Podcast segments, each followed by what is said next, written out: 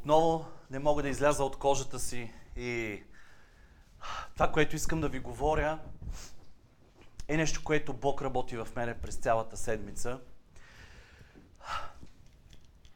В началото, всъщност от две седмици, се опитвам да взема едно решение и разбира се, човек съм и ми беше трудно. И две седмици се борих с, а, с едно решение, което трябва. Исках да взема, исках да посвета още нещо от моят живот на Бог. И когато искаш да, да вземеш нещо, с което си свикнал и да го дадеш на Бог, т.е. да замениш времето, което си правил нещо, което обичаш и което за тебе е ценно, и го дадеш на Бог, и в това време не правиш това, което си правил обикновенно, а му се покланяш и му даваш цялото си време в тия часове на него, е битка. Защото тялото не е свикнало, душата не е свикнала. И днес искам да се замислим за онова, което му даваме на нашия Бог. Онова, което е като екстра миля за нас. Онова, което не сме свикнали да правим за Него. Но това, което съм аз, това, което тинейджърска възраст и се радвам, че тинейджърите ме слушат, и младежите, но това, което се стремя от тинейджърска възраст е да предизвиквам живота си за още и още. Да предизвиквам живота си за повече от Бог. И това, и с това кипи моята кръв. И аз до последния си дъх ще предизвиквам живота си за повече от Него. За повече от Него. На тази земя тренираме. Тренираме за повече от Него, да го опознаваме повече. И тази сутрин искам да се замислим за нашия молитвен живот. Да се замислим за нашата молитва. А хубаво ни е тук.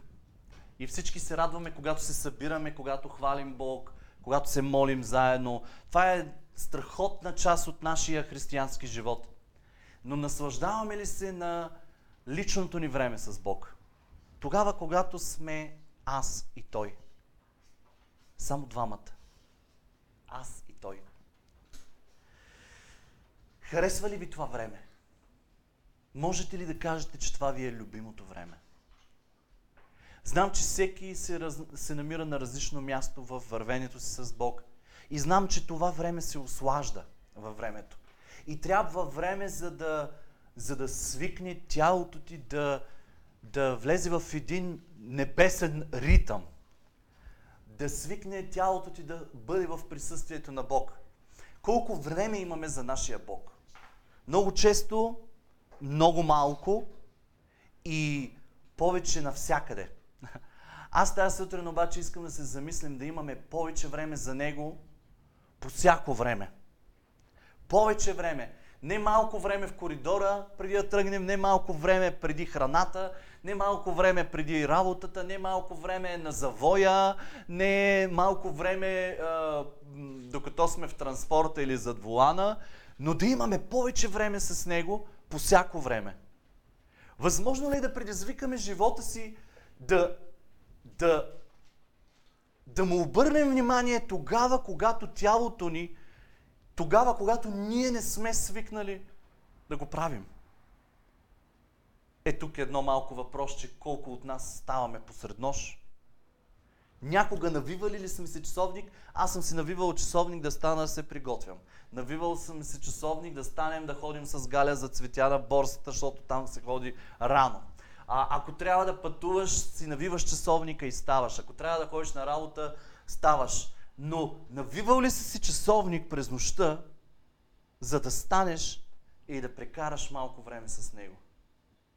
Не естествено е, нали?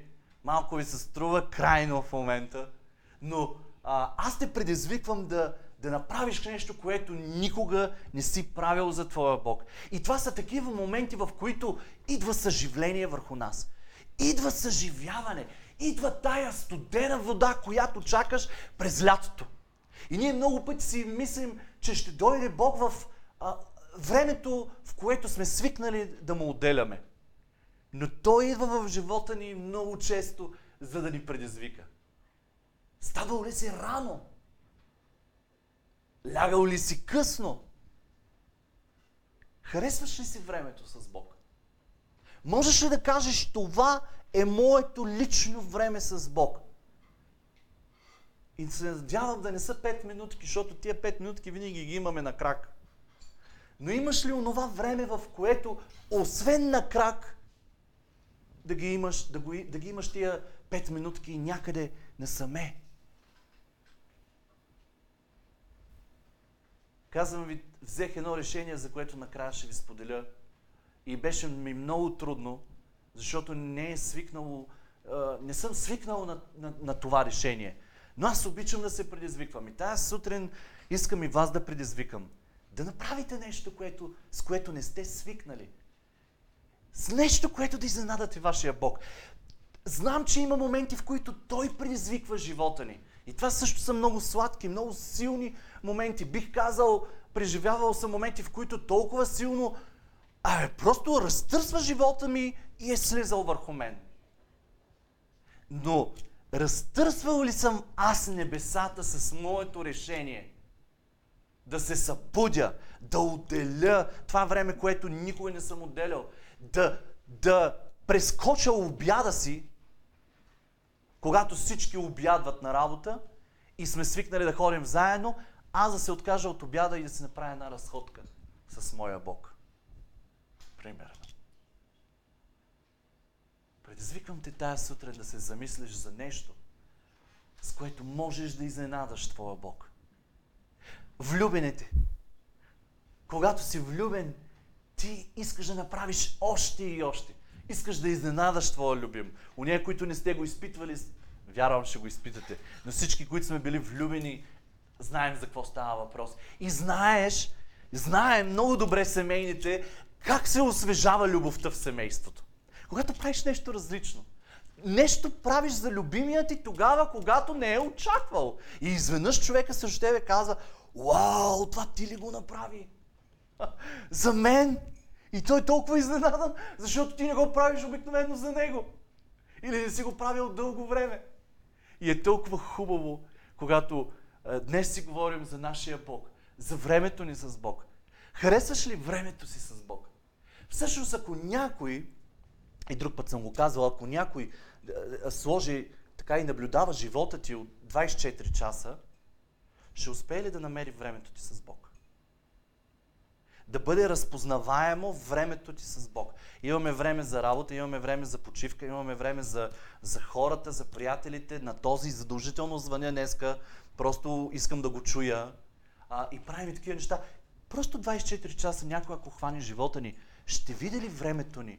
Качественото време с Бог. И сега искам да се замислиш на какво прилича твоето лично време с Бог. Вярвам, че не прилича на а, онея заведения за бързо хранене. А, крайпътни такива Макдоналдс, сещате ли се в колата, минавате на Макдрайв, казваш си поръчката, дават тия, всичко е за 5-10 минутки, излизаш и ядеш по пътя. Ядеме по пътя. Поръчваме, молим се, и ни бързи такива молитви. Господи, помогни ми. А, прочитаме някой стих, започва и вървиме по пътя, и ядем по пътя, молим се с някакви изречения по пътя. И момента, в който някой ни пресече пътя неправилно, нашата молитва спира. Следващите две изречения са спряни, защото си си ядосал на човека, който ти е взел предимството. Не мисля, че нашия Бог заслужава такива бързи комуникации да, има време за всичко. Има време и за такива моменти. Но личното ни време с Бог, онова в което се храним, онова в което много хора разчитат и на църквата, на службите в неделя, но на службата в неделя не може да ти даде основната храна. Винаги съм казвал, това е десерта. Толкова е хубаво в сладкарницата тук да си говорим за десерти. Това е, неделя е десерта. Неделя е сладкото нещо. Но основната храна, приятели, тя е в личното ни време с Бог. Едно християнство не е християнство, ако е само четене на Библията, само да ви кажа. Християнството не е просто едни бързи молитви, едни петминутни а, изповеди на вяра. Не. Истинското християнство, това да си истинско дете на Бог, за който си говорихме миналия път. Бог иска взаимоотношения. Бог иска приятелство. Бог иска време с Него. Един родител иска да прекарва време с детето си. И а, аз искам да се замислим дали, дали най-сигурното и истинско нещо в живота ни е връзката ни с нашия Бог. Колко истински неща имаме в живота си? И бихме ли наредили взаимоотношението си с Бог като най-истинското и след това да се подреждат всичко останало. Словото казва, търсете първо Божието царство и всичко останало ще ви се прибави. Търсиме ли първо Божието царство? Най-истинското нещо ли е взаимоотношенията ни с Бог или някой ни говори, че те са най-хубавото нещо в живота ни. И сме все още на място, където някой ни казва, опитай, знай, пробвай да видиш колко е хубаво. И ние пробваме от време на време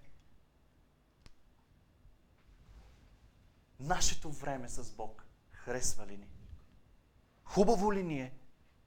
Преживяваме ли истински нашия Бог в това време? Или просто сме го забутали някъде, ако имаме възможност? Искам тази сутрин да изпълним сърцата си с решения. Нещо да се променя. Нещо да се променя. Нещо да стане с нас. Яков 1.6 казва, но да проси с вяра, без да се съмнява ни най-малко. Да просиш с вяра и да не се съмняваш ни най-малко означава, че си опитал и знаеш за какво става въпрос. Това е твоя Бог. Ти знаеш как да се обърнеш към тате, за да ти обърне внимание и да ти даде. И да ти даде. Едно дете иска от тате. И както миналия път си говорихме, един родител иска да даде, иска да даде, но един родител и знае кога да даде. А аз не бих дал на децата си, ако те не могат да го оценят. Знам, че Бог е много различен от нас, хората. Но мога да намеря, мога да намеря нещо общо. Моля ли сте се за неща, и винаги ли сте ги получавали? Аз си мисля, че има моменти, в които Бог няма да ни даде това, което искаме. Защото може би не можем да го оценим точно в момента. Може би от това нямаме нужда. Леле, колко пъти съм си казал в живота, Господи, добре, че не си ми слушал молитвата. Някой път съм искал, намирал съм се в такива състояния, в които съм искал неща и след време осъзнаваш какво си искал. И си казвал, Господи, добре, че не си ми го давал. Защото начина по който ти ми го даде, начина по който, когато ми го даде, е толкова по-силен от онова мрънкане, което аз проявявах към теб. И подобно като децата, не осъзнаваме кое какво ни трябва. Но понякога очите ни искат повече, духът ни иска повече. Трябва да стоиме пред татко и да, и да знаем сърцето му. И да знаем един родител, един Бог, свят Бог, приятел, който, който ни познава, да знаем и Неговото сърце. Да знаем кога би дал и кога да си хвърляме усилията да се молим за нещо, за да ни го даде. Или, или просто се молим за нещо. Бях го казал и преди, толкова много се молихме да изчезне COVID. Не изчезна. Не изчезна. Явно Бог иска да се научим на нещо. Явно Бог иска да ни превежда по път, по който иска не само да преминеш през това нещо, но и да станеш силен в него. Така че да можеш да помагаш на други. И да взимаме уроци. Не ни е обещавал Бог лесен живот, но е, ни е обещал силата си да бъде с нас и да, и да знаем как да се обръщаме към Него и да обичаме нашето време с Него и да, му, и да, да, Трябва да бъдем честни с себе си, искрени със себе си и искрени с Бог. Но аз знам, че ще дойде зрялост в нас. Във времето ще получим зрялост да знаем кога и какво да искаме. Какво да, какво да си говорим с нашия Бог в личното време. Понякога страхотното време с Бог не е просто да му говориш, но да прекараш тишина с Него.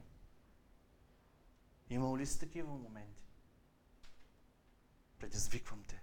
Пробвай. Пробвай. Виж какво е да стоиш в тишината с твоя Бог. Дай му, дай му времето и той да говори. Дай му времето и той да споделя. Първо летописи 5.20. Те бяха подпомогнати, защото в битката те извикаха към Бога и той ги послужа, послуша, понеже уповаваха на Него. Взаимоотношения. Те се познаваха. Божия народ познаваха, познаваха своя Бог. И в тази ситуация те се обърнаха, уповаха на Него и Той ги повика. Да извикаш към Бог така, че Той да ти отговори. Да извикаш така, че Той да ти отговори. Пробвай, ако не знаеш как. Пробвай, понеже бащата обича да говори. Но понякога той иска първо нашите действия. Коя молитва е чута? Молитва със страст. Молитва със страст. Минали път ви казах. Толкова често слагаме някакви фасади, слагаме някакви думи, с които да се обърнем към нашия Бог, някакви величествени, славни, с които да направим някаква атмосфера, като се обръщаме към Него. Не, бъди естествен, бъди себе си. Ти не говориш 24 часа с такъв тон. Застани пред Твоя Бог абсолютно такъв, какъвто си. Молитва със страст. Ако искаш неща с страст в живота си, ей, видял си онова мляко там в... А, а, просто се сещам за някакви пример в, хладилни, в, в хладилната витрина на магазина кажеш, ей, искам го това. Не се обръщай към Бог и да му кажеш, вели и славни Господи, искам, ей, какво си. Не, обърни се с цялата си страст към Него. Кажи, Боже, искам го това. Искам го това. Дай ми го. Дай ми любовта си. Дай ми взаимоотношението си. Дай ми докосването си. Искай със страст към Него. И страстта ти ще докосне Неговото сърце. Обичам да съм краен с моя Бог. Не знам дали си пробвал това, но аз обичам да съм краен с моя Бог. Пълно протягане. Пълно протягане към Него. И аз искам да видим един случай на пълно протягане. Отиване в крайност, за да, за да кажеш, а, много пъти сме си говорили за Яков, няма да го дам този пример, няма да отваряме да го четеме, но ще го кажа сега. Яков отиде до крайност. Няма да те пусна, Господи, докато не ме благословиш. И това е да отидеш до крайност и да стоиш цяла нощ с твоя Бог и да се бориш с Него и да му казваш, няма да те пусна докато не ме благословиш. Няма да те пусна докато не ме благословиш. Чуваш ли? Няма, няма. Не искам да дойде сутринта, не искам да видя утрото, докато не усетя живота ми благословен. Ето това е крайност. И аз искам да прочетем в първо царе, който има от вас Библиите, нека да отворим. Първо царе, първа глава, и вече най-вероятно се досещате за кой става въпрос. Един от любимите герои на моята жена. Анна. Десети стих. И така тя преогорчена в духът си. Виждате ли как заставаш естествен, заставаш искрен пред Твоя Бог. Ти си това, което си преживявал днес. Застани, застани ти пред Господ. Не си слагай някакви думи на някой, не си слагай някакво друго поведение. Бъди естествен, бъди ти пред Твоя Бог. И така тя преогорчена в духа си се молеше на Господ и плачеше много. И направи оброк, като каза. Много интересна дума е използвана тук. Направи оброк, като каза. Господи на силите, ако наистина погледнеш благосклонно към скръпта на слугинята си, ако наистина виждаш живота ми такъв какъвто е, ако виждаш всичко това, което ми се случва и преживявам, а дадеш на слугинята си мъжко дете, ето какво е в, в преогорчението си и в същото време с тая страст, която си искал нещо в живота си, се обръщаш и казваш, ако погледнеш благосклонно към, към мен, която искам едно мъжко дете, искам детенце, Господи, то ще го дам на, на теб, на Господа за всичките дни на живота му. Вижте, тук има разлика. Да поискаш нещо за себе си, просто защото го искаш и защото си човек. Обаче, знаете ли, че тук има една градация и аз а, така успявам да я хвана, вярвам, че и, и вие може да се сетите и за други случаи, в които има градация, в които си искал нещо, обаче не ти е дадено и в крайна сметка, ао, имал съм такива моменти и съм казал, Господи, дай ми го, аз ще го дам на теб. Това е жена, която иска да изпита удоволствието да бъде майка. Да отгледа дете. И в крайна сметка в преогорчението си отива при Бог и казва, дай ми, дай ми мъжко дете.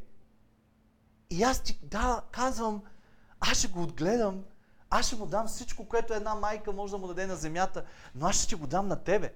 Аз ще го направя, ще го отгледам, ще го дам, ще, ще, ще, ти ти го дам на теб. Ще го дам на Господа за всичките дни на живота му.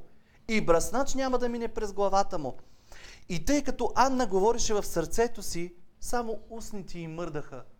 Уморена от, от а, искане. Тя просто стоеше и а, устните си, молеше се на ум, а гласът ти не се чуваше. Затова Илия му се стори, че беше пияна. Свещеника си помисли, че е пияна. И така Или каза, до кога ще си пияна? Остави това твое вино. А Ана му отговори, много ми харесват тия думи. Не е така, господарю мой. Аз съм жена, пренаскърбена в духа си. Аз съм жена, която съм преживяла много. Не съм пила нито вино, нито сикера, а излях душата си пред Господ. Вижте, това изливане, това стоене в тишината може да е изливане на сърцето ти към Бог. Просто заставаш в тишината и изливаш душата си без да говори. Не смятай се огинята си за лоша жена, защото от голямата си мъка и скръп съм говорила до сега. Тогава Или отговори. И ти си с мир. И Израилевия Бог нека изпълни прошението, което си отправила към него. А тя каза, дано слугинята ти придобие благословението ти. Тогава Анна си тръгна и яде. И лицето й не беше вече печално. Тя се хвана за думите на свещеника, който дори даже не успя да й разбере състоянието. Но той послужи на жената, без дори да осъзнава на 100% какво каза. Той всъщност си отговори и каза, нека да ти бъде според прошението. Нека да ти бъде според това, което си искала. Тя не поиска син за себе си в крайна сметка.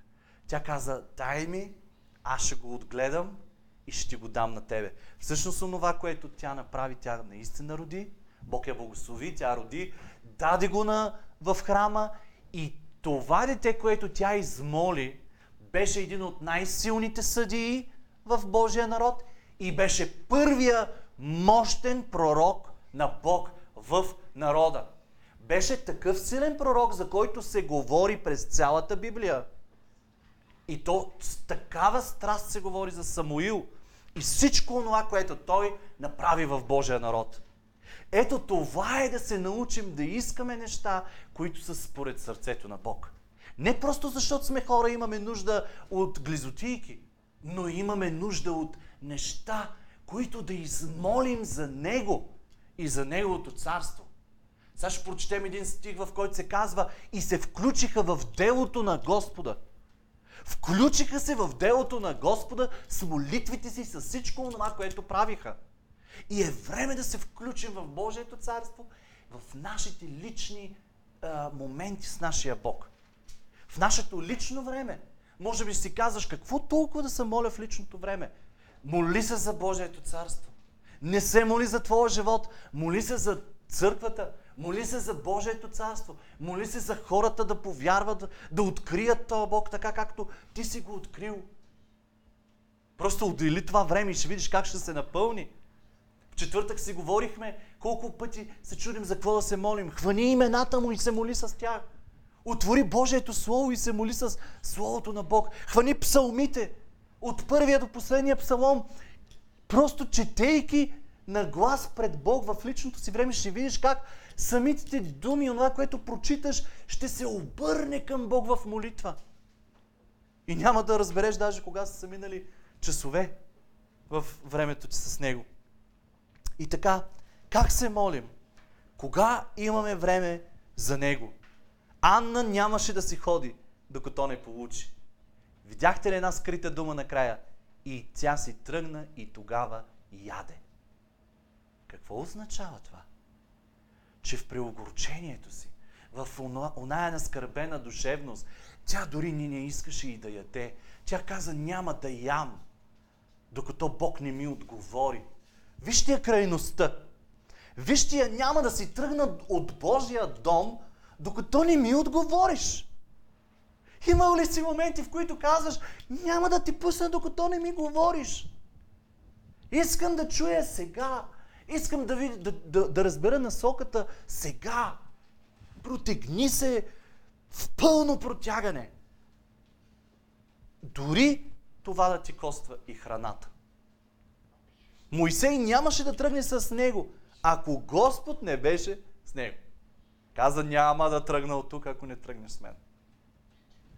Гедеон нямаше да тръгне да върши Божия, Божията работа с а, неговия народ, ако Бог не му покажеше определени неща. Той пък искаше да види, за да бъде уверен. Учениците не тръгваха, ако Бог не ги водеше. А ти? Тая сутрин те предизвиквам да отидеш в крайно с взаимоотношенията с Бог и да му кажеш, искам да ми дадеш, искам да ми покажеш, искам да чуя, искам да ми дадеш насока в живота, искам да ми казваш какво да правя, искам да познавам пулса на сърцето ти, искам да знам на къде какво искаш да направиш. Данаил отваряме в 9 глава. Толкова е хубаво да знаете коя книга къде се намира, затова ви казах преди време, дайте да ги научим книгите, да знаем коя след коя книга е, за да отваряме по-лесно. Данаил 9 глава.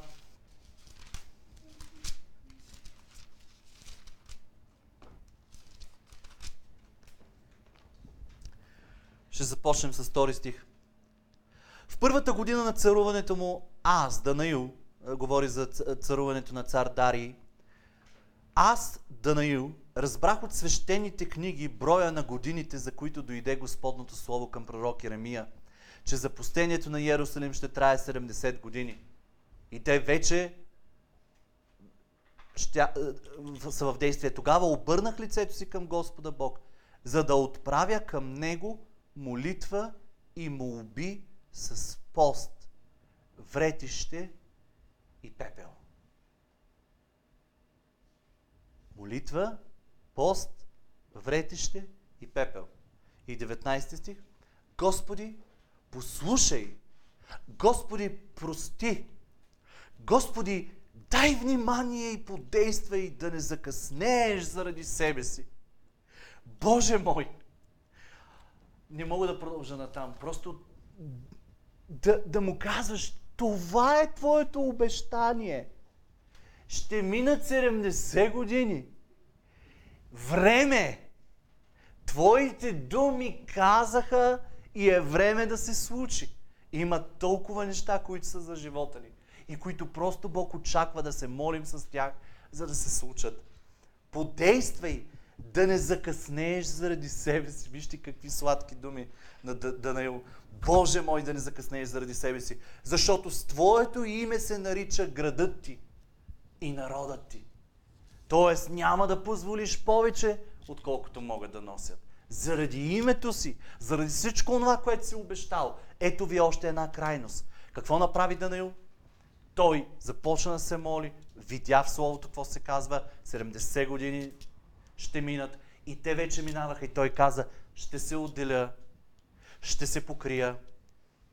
И това, което направи е, че покри тялото си с, а, с, с какво се казва думата, а, вретище, пепел и започна да се моли. Модела за пост се повтаря в Божието Слово. И ние го виждаме това отделяне, този пост, това покриване с вретище, а, посипване с пепел. Какво правиха по този начин? Хайде да се замислим. Какво е вретището? Няма да влизаме в дълбочина, защото може много да си говорим. Това е, това е отделна проповед само за вретище и пепел. Но това, което правиха е, че те се отделяха. Много е интересно, изследвайте да видите. Те се отделяха, сядаха някъде на страна, а по възможност насаме, покриваха се с това чердже, вретище просто, то плат отгоре. Защо се покриваха? За да не виждат света около тях. За да бъдат затворени очите. За да не се изкушаваме да се ядосаме тогава, когато ни вземат предимството. Защото ако се молим и постим само тогава, когато шофираме, работиме а, и, и е, правиме нещата в ежедневието си, имаме толкова неща, които стоят пред очите ни, които могат да ни разсеят. Покриването с вретище е просто наистина да се отделиш. И това, което правиха е, че те сядаха, разтваряха краката си, слагаха си главата между краката. По този начин ушите им са затворени за гласовете на всичко около тях. И се посипваха с пепел, което означаваше една пълна жертвоготовност и едно пълно смирение. Посипват се с, словото казва, от, от пръст сме направени и в пръста ще се върнем. Това е пълно смирение. И са стояли и са постили така. И са се молили. Това означава да се покриеш. Това означава да се отделиш. Това означава да си кажеш, да, ще има време, когато, ако още повече, ако постиш дълго време, а, ще, трябва и да живееш. Но има и моментите, в които се отделяш. Има и моментите, в които за очите ти нищо друго няма да виждат. Ушите ти нищо няма друго да чуят. Това е крайност. Това е да, да се затвориш, да, да се покриеш, докато не видиш. И това послание днес искам да остане едно изречение във вас. Да се покриеш, докато не видиш. Да се покриеш, докато не видиш. Да се покриеш с молитва, да се покриеш с пост, да се покриеш, да бъдеш краен за Твоя Бог, докато не видиш. Докато не чуеш. Докато не, докато не се свържеш и не, не, не се отвори небето и да видиш онова, за което си се молил.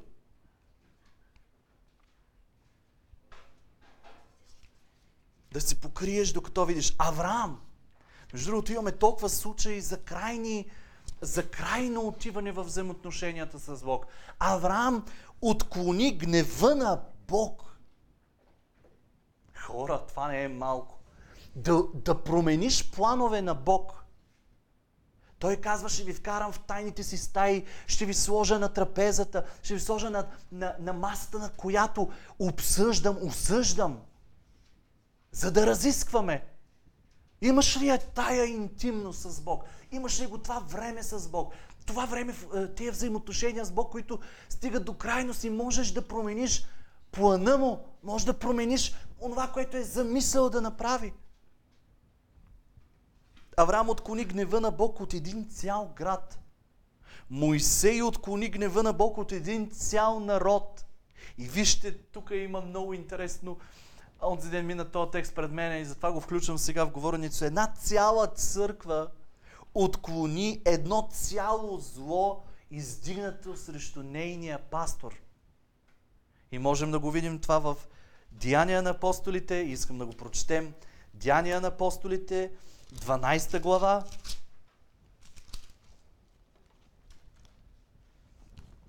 Една цяла църква отклони едно цяло зло, което е срещу Петър.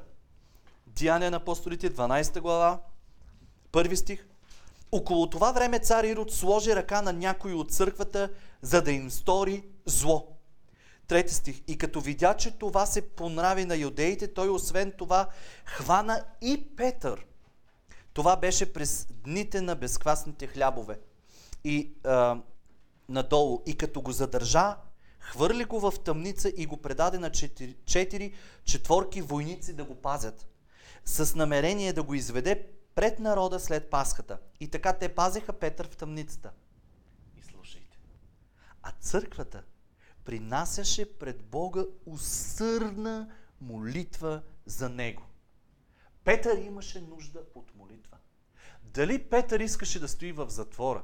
Това може би пък беше време от ня... в, някакъв, в няколко дни той да си почине, понеже постоянно обикаляха за, Библе... за благата вест. Знаем ли?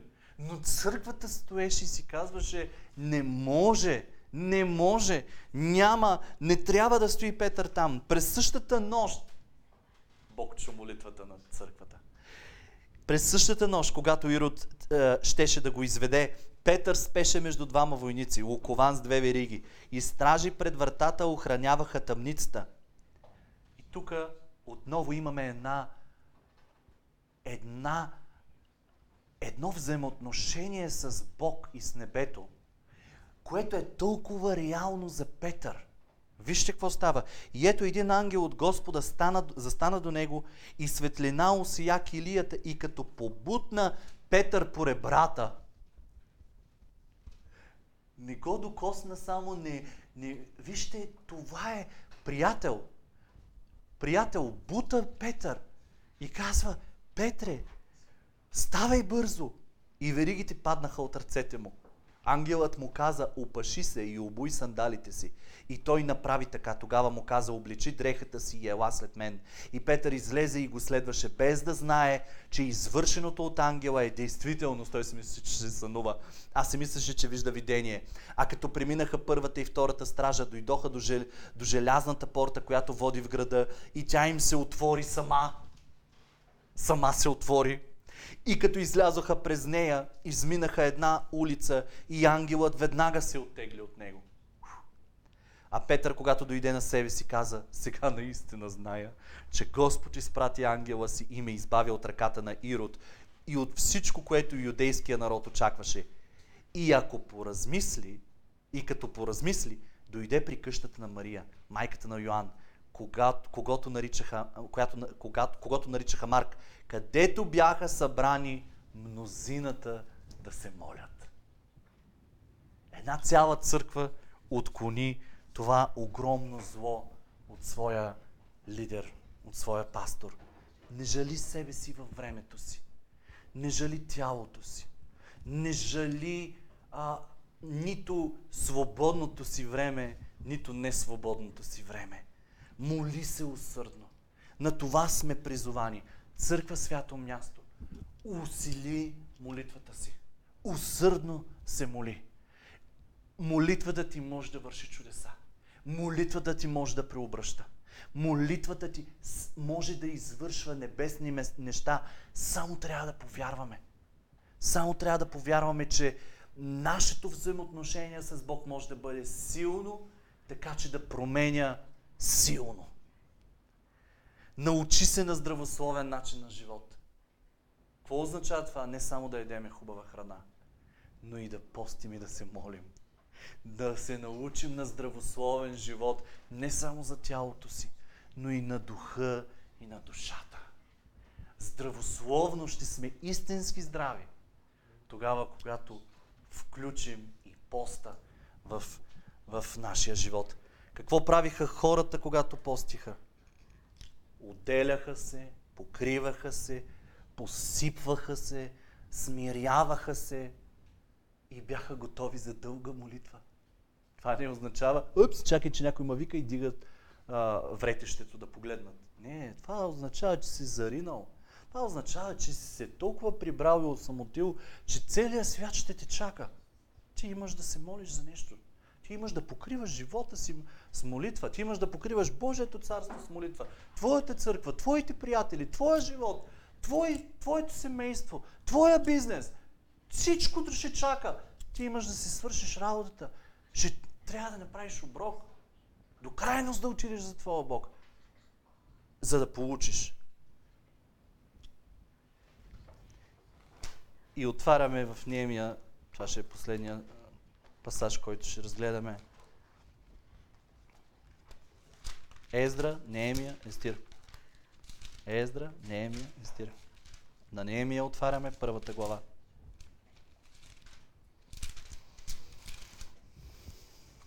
От трети стих надолу. И те ми казаха, останалите, които оцеляха от плена и тамошната област, са в голямо тегло и унижение. И стената на Иерусалим е съборена и портите му са изгорени с огън. А когато чух тези думи, седнах и плаках.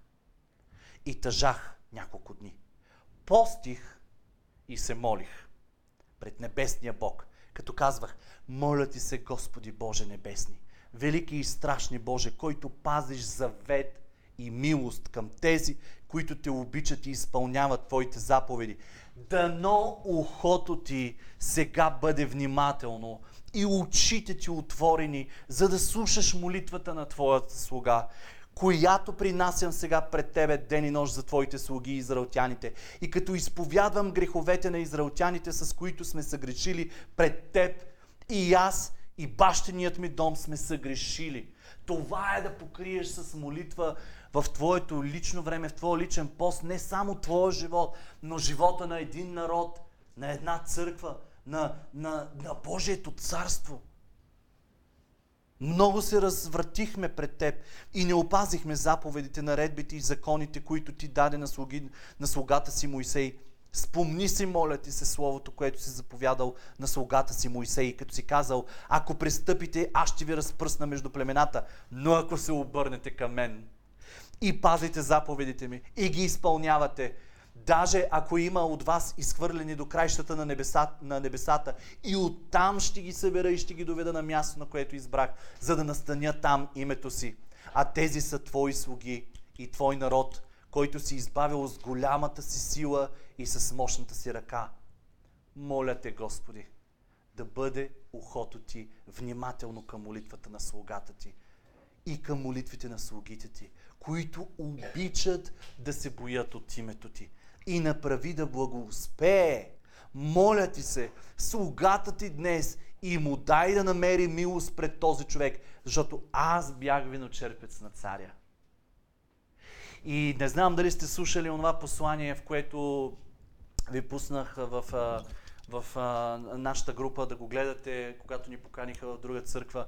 Но аз там говорих върху Неемия и това слово продължава да стои в мене тогава, когато той ги насърчаваше да строят стената неуморно, ден и нощ, в едната си ръка да държат мистрията, а в другата ръка да държат ножа, да, меча. Тоест оръжие и, и уред за работа. Едновременно да работят и едновременно, ако трябва да пазят онова, което са строили, да, да, да го пазят. Тоест, по едно и също време, хем да строят, хем да воюват за свободата си и за това, което са построили. Защо? Защото много хора строят, но не знаят как да се бият. Не знаят как да воюват. Време е да се събуди църквата на Бог на земята и да започне да воюва в молитва, да, се, да, да, да намериме това изгубено изкуство да, да постим, да намерим това Казал съм си, че два или три пъти в годината ще говоря за пост и молитва, защото Божия народ трябва да се събуди. Божия народ трябва да намери това изгубено нещо, тази изгубена сила за молитва до крайност. Един ден, събуждайки се, строейки, ние трябва да можем и да пазим това, което сме построили. В същото време има много хора, които много се бият, и когато един ден отворят очите си, те не са изградили нищо. Не може само да стоиш и да се молиш. Трябва и да действаш. Ето защо Неемия казва, строй и се бой, и се бий. Строй и имай готовност да, да, да, да, воюваш. А, ето това се случва малко по-рано, това, което прочетох в Неемия. Сега той започва да говори. Неемия започва да говори с дързост. Но хора, преди да дойде дързост в живота ни, е времето, когато нещото трябва да се покрие с молитва. За да имаме силата след това да говорим. И ние виждаме в книгата, нямаме време да прочетеме, но а, в него дойде желанието, защото той видя в, в, в, в, в, в желанието да Божия народ трябва да построят стените на, на града. И това, с това желание той го покри с молитва и отиде и говори с царя. И царя му даде власт да отиде, след като се молише, след като постеше. Той получи сила, дързост, авторитет и отиде. И момента, в който отиде, ние виждаме, че той не казва на никой нищо три дена. Но това, което прави през нощта, нещо не е естествено за него, прави нещо различно, което не е правил никога. Той отива и оглежда стената, която я няма. Той отива и оглежда а, през нощта всичко това, което трябва да се построи. Вижда цялата ситуация на момента. И на следващия ден започва да говори. И онова, което хората му казват, след като той говори, казва, народа казва в крайна сметка в 18 стих на 2 глава. И те отговориха, да станем и да градим. Така засилиха ръцете си за добрата работа. Казвам ви, да засилиш действията на ръцете си е да застанеш и да постиш. Усилват се ръцете, силата на ръцете, чрез пост и молитва. Пробвай го и да видиш какво е. А аронецът са навалати, слугата Тови, амонецът и арабинът ги сам, когато чуха това, ни се присмяха, презряха ни и ни казаха, какво е това, което правите? Искате да си надигнете против царя ли? А аз им отговорих, о, небесния Бог, той ще ни направи да благоуспяваме. Ето тогава ще имаш сигурност в това, което знаеш, че трябва да направиш, защото си го покрил с молитва. И защото Бог е работил за теб и ти виждаш успех след успех и ти си сигурен, че Бог ще благоуспее, ще благоуспеем в делото на ръцете ни. Затова ние, служителите му, ще станем и ще градим. Ще станем и ще градим. Първо се моли и пости, после видя, има авторитета от царя, говори с царя, говори, съветва се и Бог дойде и извърши волята му. Така се засилиха ръцете им и те действаха. Знаете ли, и както прочетахме, както им се изсмяха, както им се подиграваха, нали, тия няколко човека, когато решиш да се посветиш на Бог, ще ти се подиграват. Ще влезнеш в присмех на хората. Защото хората не разбират онова, което, в което си воден. Но ти си воден първо в духовното, след това правиш нещо в естественото и хората ще ти се смеят, защото те не разбират за какво става въпрос. Знаете ли колко пъти са ми се подигравали, че постят дълго? Тук съвсем скоро го чух от хора, а, ми а, разказвали на други, как а, а, постил Жоро да, дълъг пост един път годината и после си живее цялата година. Хора, това е, това е да, да изговориш нещо, което не разбираш. Това е да не разбираш това, което излиза от устата ти. Аз съм се посветил на Бог и това е моето си време с Бог. И аз те предизвиквам тая сутрин да намериш време да, да стигнеш в взаимоотношенията си до такава крайност. Знаете ли, постих преди време заради нужди. Сега постя заради моя Бог. Защото се посветих на моя Бог. Защото се посветих веднъж годишно да постя дълго, за да може годината да е покрита и това да е удоволствието ми, което аз мога да направя за моя Бог. Нека всички да говорят. Нека всички да се смеят. Това го има в Библията, ще го има и в моя живот. Това ще го има и в твоя живот. Момента, в който решиш да бъдеш краен за твоя Бог, тогава ще има хора, които няма да те разбират и ще искат да, да, да ти се смеят. Но ти имаш нужда да покриеш живота си, за да започнеш да виждаш. Покри, покри се, за да виждаш. Докато се покриваш, ще започнеш да виждаш.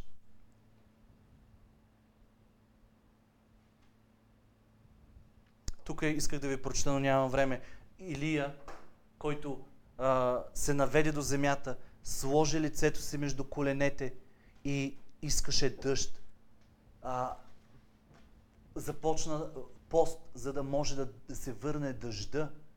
И тогава пращаше слугата си постоянно. Пращаше слугата си един път, втори път, седем пъти пращаше слугата си да види. А той какво правише? Заринал, покрил се и се моли. И накрая видя. Покри се, за да видиш облака. Покри се, за да видиш в живота си. Това е духовния принцип. И, и е време да заживеем библейски. Да се покриеш, за да видиш. Искаш ли да виждаш? Много хора са ми казвали, а, а, как имаш мъдрост за това, как имаш мъдрост за това, как не се отказваш, как продължаваш напред. Често да ви кажа, не знам как се получава, не знам по естествен начин как, как винаги искам да продължа напред. Но едно знам, с пост и молитва нещата стават по-лесни. С пост и молитва нещата стават по-лесни. 13 години съм се посветил и още до края на живота си искам да посветя живота си, да се моля, да предавам, да се покривам, за да виждам. За да се покривам и да продължавам да живея истински живот. И ще го правя. И ви насърчавам и вас да го пробвате и да го правите. Покривайте се, за да виждате. Покривайте се, за да чувате. Време е гласът на Бог да се чува в църквата му. Време е гласът на Бог, църквата му да вижда неща, които никога не е виждала. Но тя ще започне да вижда тогава, когато първо се покрие, когато се отдели, когато отделиш очите си, ушите си от всичко. И имаш време напълно отделен, за да можеш да започнеш да чуваш и да виждаш. Ще се впрегнеш ли в делото на своя Господ? Аз те предизвиквам да го направиш с мен. И онова, което реших, ще ви го дам за пример. Аз съм сигурен, че Господ на вас ще ви говори. През последните две седмици много се борих с себе си. Но казах, аз искам да направя нещо различно за моя Бог. Аз искам да отида отново в крайност. Аз имам неща, които виждам в моя живот, виждам в, лич... в семейството ни, виждам в бизнесите ни, виждам в църквата. Ние имаме нужда повече от всякога да покриваме живота си с молитва. И това, което казах, аз ще направя така, че веднъж на ден, вечер няма да вечерям. И ще го направя в отворено във времето, докато не видя промяна. Няма да вечерям, докато не видя промяна. И последното ми хапване е на обяд. И, си, и вече една седмица съм така. Няма да вечерям, докато очите ми не видят нещото, което очаквам да видя.